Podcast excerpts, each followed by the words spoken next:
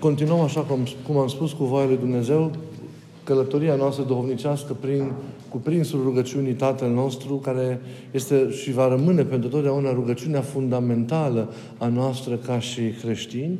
Și am ajuns, prin mila lui Dumnezeu, să abordăm, atâta cât ne, ni se va îngădui, a treia invocație din această rugăciune, și anume, fie sau facă-se voia ta, precum în cer, așa și pe pământ. Două lucruri reies cu claritate din aceste cuvinte care constituie a treia invocație din rugăciunea Tatăl nostru. Și să le reținem pentru că sunt foarte importante. Primul lucru, există o voință sau o voie a lui Dumnezeu legată de noi și pentru noi, care trebuie să devină și să rămână măsura voinței și a acțiunilor noastre. E o voie a lui Dumnezeu, deci, pentru noi, care trebuie să devină măsura voinței noastre. Voința noastră să se plieze, să o aibă ca reper, să-i semene. Și apoi există, și asta mi îmi place foarte mult acest lucru, o caracteristică a cerului. A cerului, da? Lumea nevăzută. Acolo voia lui Dumnezeu se împlinește neîncetat. Sau cum frumos spunea, spunea cineva, acolo unde se face voia lui Dumnezeu, acolo este cerul. Esența cerului este de a fi una cu voia lui Dumnezeu. Pământul are și el vocația, prin asumarea voii lui Dumnezeu, de a deveni cer. Pământul poate să devină cer dacă și în măsura în care se face voia lui Dumnezeu. Și este sau rămâne doar pământ Adică polul opus cerului dacă se sustrage voinței lui Dumnezeu. Vocația pământului deci este aceea de a deveni cer. Pentru că vocația omului, care este coroana creației, este aceea de a asuma voința lui Dumnezeu, de a fi asemenea lui Dumnezeu. Există, ziceam la început, așadar, voia lui Dumnezeu pentru fiecare dintre noi. Și cred că dacă omul ia în serios viața domnicească, nu se poate să nu se întrebe la un moment dat ce înseamnă voia lui Dumnezeu pentru mine? Ce înseamnă voința lui Dumnezeu? Ce vrea Dumnezeu de la mine? Ce planuri are Dumnezeu cu mine? De vreme ce știm că întreaga creație și mai cu seamă omul, chiar dinainte de a fi creat, a fost în gândul lui Dumnezeu sau au fost în gândul lui Dumnezeu. Ne-am fost din veșnicie în gândul lui Dumnezeu, deci există voința lui Dumnezeu pentru noi, pentru fiecare în parte, din veșnicie. Noi, ca oamenii, ca și oameni, ne împlinim în măsura în care, vă dați seama, voința Lui devine voința noastră. Noi suntem chemați să fim asemenea Lui Dumnezeu. Aceasta este împlinirea maximă ca și oameni. Nu este legat atât de reț împlinirea ca om de cele ce sunt în lumea aceasta, de rosturile noastre în aceste lume, de împlinirile materiale imediate, deși și acestea sunt foarte importante, dar înainte de o rostuire imediată, este importantă rostuirea aceasta veșnică a sufletului, care trebuie să se regăsească în Dumnezeu. Și acest lucru se întâmplă, liniștea vine și așezarea vine în măsura în care voința noastră ascultă de voința lui Dumnezeu sau voința lui devine voința noastră. În mod normal așa ar, trebui, ar fi trebuit să fie de la început. Dar căderea lui Adam, și așa a fost la început, dar căderea lui Adam l-a afectat pe el și ne-a afectat pe toți. Starea de vrășmășie cu Dumnezeu în care ne-a dus păcatul, păcatul lui Adam pe care îl moștenim, dar și păcatul nostru personal, a făcut ca voința noastră cu cea a lui Dumnezeu să nu se mai identifice. Ne-am individualizat și ne-am îndepărtat. Între voința noastră și voința lui Dumnezeu s-a creat o prăpastie. Zice la un moment dat în Scriptura Vechiului Testament, cât de departe sunt gândurile mele de gândurile voastre. Așa cum e cerul de pământ, așa sunt de departe căile mele de căile voastre. Vedeți? Aceasta este starea în care păcatul ne-a dus pe fiecare dintre, dintre noi. Adesea ceea ce nu e voința lui Dumnezeu se face, din păcate, voință în noi sau voia noastră. Iar voința aceasta, cum știm, duce la moarte, duce la dezintegrare spirituală. Viața noastră nu mai înseamnă trăirea visului pe care Dumnezeu l-a avut și întotdeauna cu noi. Și cred că e important să ne întrebăm cum a curs până acum viața noastră. Cum curge acum. Dumnezeu se regăsește în felul în care noi trăim, în care gândim, în care lucrăm. Voința noastră e voința Lui. Suntem așa o concretizare a gândului lui Dumnezeu, care să-i dea satisfacție, să-i dea bucurie, să-i dea împlinire lui Dumnezeu, așa cum și modul în care cresc copiii voștri vă dau împlinire și satisfacție. Cum e calea noastră? Cât de departe de calea lui Dumnezeu? Sau se identifică calea noastră cu calea lui Dumnezeu? Pentru că atunci trăim autentic. Dar în stadiul, cum ziceam sau intuiam, în care ne aflăm și în care nu mai avem limpezimea și coerența începutului, e o întrebare care ar fi bine iarăși să ne o punem. Cum cunoaștem voia lui Dumnezeu? Sfânta Scriptură pornește de la premisa că omul, în forul său interior, în adâncimea deci, a ființei sale, cunoaște voia lui Dumnezeu. Pornește Scriptura de la premisa că există o comuniune de cunoaștere cu Dumnezeu pe care noi o numim cum? Conștiință. Apostolul Pavel, în epistola către romani, la capitolul 2, dacă nu greșesc, vorbește mult despre această conștiință. Da? O avem în noi. Dar știm că și aceasta a fost oarecum îngropată, a fost oarecum acoperită, fără ca viața ei să se fi stins întru totul în urma, în urma căderii. Ea de multe ori este adesea ca o flacără care abia mai pâlpâie și care adesea este în primejdea de a fi cu totul înăbușită de cenușa aceasta a, a, a prejudecăților noastre, a păcatelor noastre, în sfârșit a felului în care, în care noi trăim. Dar este conștiința aceasta în noi și încă în sinceritatea și liniștea inimii poate fi ascultată. Dar, dată fiind această stare de tulburare a ei adesea, Dumnezeu a vorbit din nou către noi în istorie. Și știm modul în care s-a produs revelația în Vechiul Testament, prin profeți, prin oameni aleși. Revelație care a culminat apoi prin ceea ce a vorbit și a lucrat Fiul lui Dumnezeu, făcut om pentru mântuirea noastră. Practic, chiar dacă aceste cuvinte cumva la noi cei căzuți vin din afară, ele conduc la interioritatea noastră. Ele ne ajută să ajungem înăuntru. Duc la descoperirea Lui, la întâlnirea cu El. Duc la comuniunea intimă de viață cu El. Și de ce zic acest lucru? Pentru că doar în momentul în care tu ajungi la o comuniune intimă de viață cu Dumnezeu, reușești să simți gândul Lui, reușești să simți voința Lui și să înțelegi care este modul în care El vede și înțelege și simte viața pentru tine. Pentru că nu din, din afară doar intuim lucrul acesta.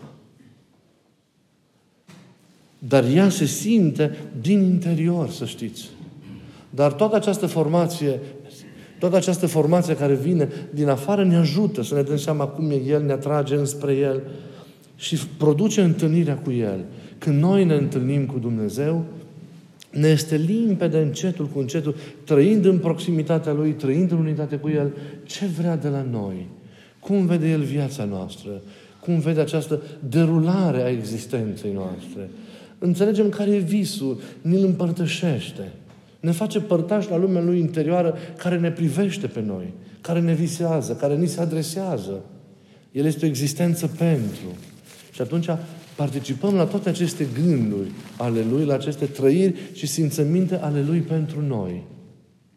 Firește, acest lucru nu bruschează libertatea noastră, ci ne face să înțelegem că doar așa, într-o manieră din aceasta, suntem împliniți câtă vreme facem ca acest vis al lui să, să devină o realitate cumva în, cumva în viața și în, în, existența, în existența noastră.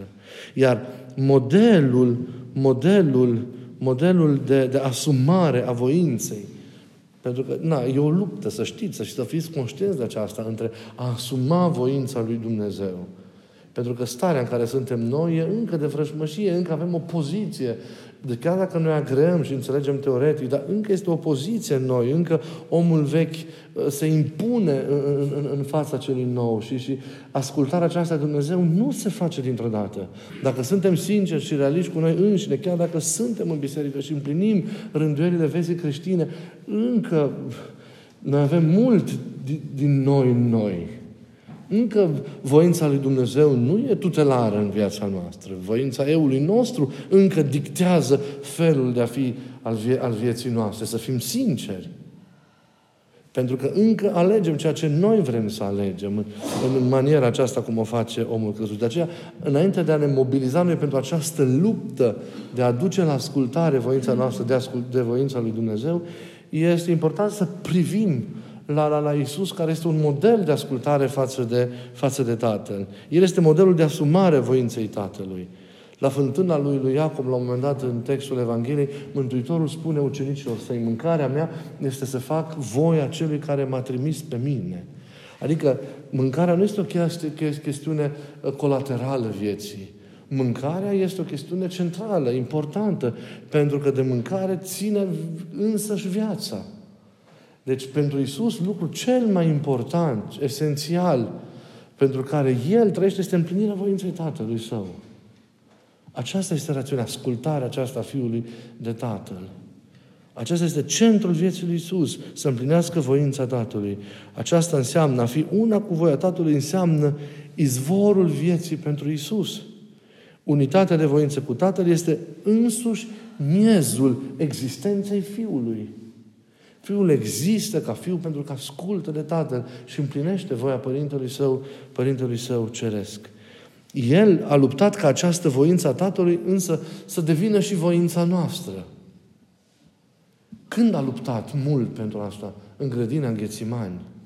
Să nu uităm că El, întrupându-se, El, adică făcându-se om, ne-a asumat în umanitatea sa și pe noi, pe toți. Virtual, toți am fost cuprinși în această alcătuire omenească pe care El a asumat-o. Și a dus această luptă în grădina Ghețimani pentru noi. Firea umană s-a opus patimii, s-a opus morții, s-a opus sacrificiului răscumpărător, preferând viața aceasta și realitățile ei, ținând partea căderii. Iisus a biruit ca om în grădina Ghețimani și a făcut-o în numele nostru și a făcut-o pentru noi a biruit toată învârtoșarea aceea omului, toată, toată, toată răscoala, toată împotrivirea pe care omul a avut-o în istorie împotriva lui Dumnezeu, pe care o are ființial sădită în el însuși, a învins toată această opoziție și a făcut ca voia lui Dumnezeu să devină tutelară în viața, în viața sa și ca om. De el a câștigat acest lucru pentru noi, pentru că el în el însuși, ca fiul lui Dumnezeu, era ascultător de Tatăl ziceam, am zis mai înainte. Dar a făcut acest lucru pentru noi. A câștigat acest lucru pentru noi. Nu, noi nu-l vom câștiga din nou. Noi vom actualiza în noi, dacă bine luptăm, această biruință pe care a dat-o Isus. O vom face să fie vie. O vom trezi la viață. E orgoliu să zicem că noi biruim când El deja a biruit. E orgoliu să zicem că noi înfrângem păcatul când deja El l-a înfrânt. Noi doar actualizăm biruința pe care El a purtat-o în numele nostru și pentru noi. El a înfrânt moartea pentru noi, de aceea noi o înfrângem pentru că ne unim cu El și se actualizează noi această, această biruință. De aceea să luptăm ca să ducem voința noastră în ascultare, în ascultare de voința lui Dumnezeu. Să luptăm ca voința Lui să se împlinească în viața noastră să devină o realitate vie, așa cum se întâmplă și, și, și cu ființele cerești, acolo sus în cer. Așa cum această ascultare se împlinește în cer, așa este important pentru binele și pentru împlinirea adevărată a vieții noastre, ca ea să se împlinească, să se împlinească și, și, și pe pământ. Vedeți? Cum Isus a împlinit voia așa trebuie să o împlinim, să o împlinim și, și, și, și noi.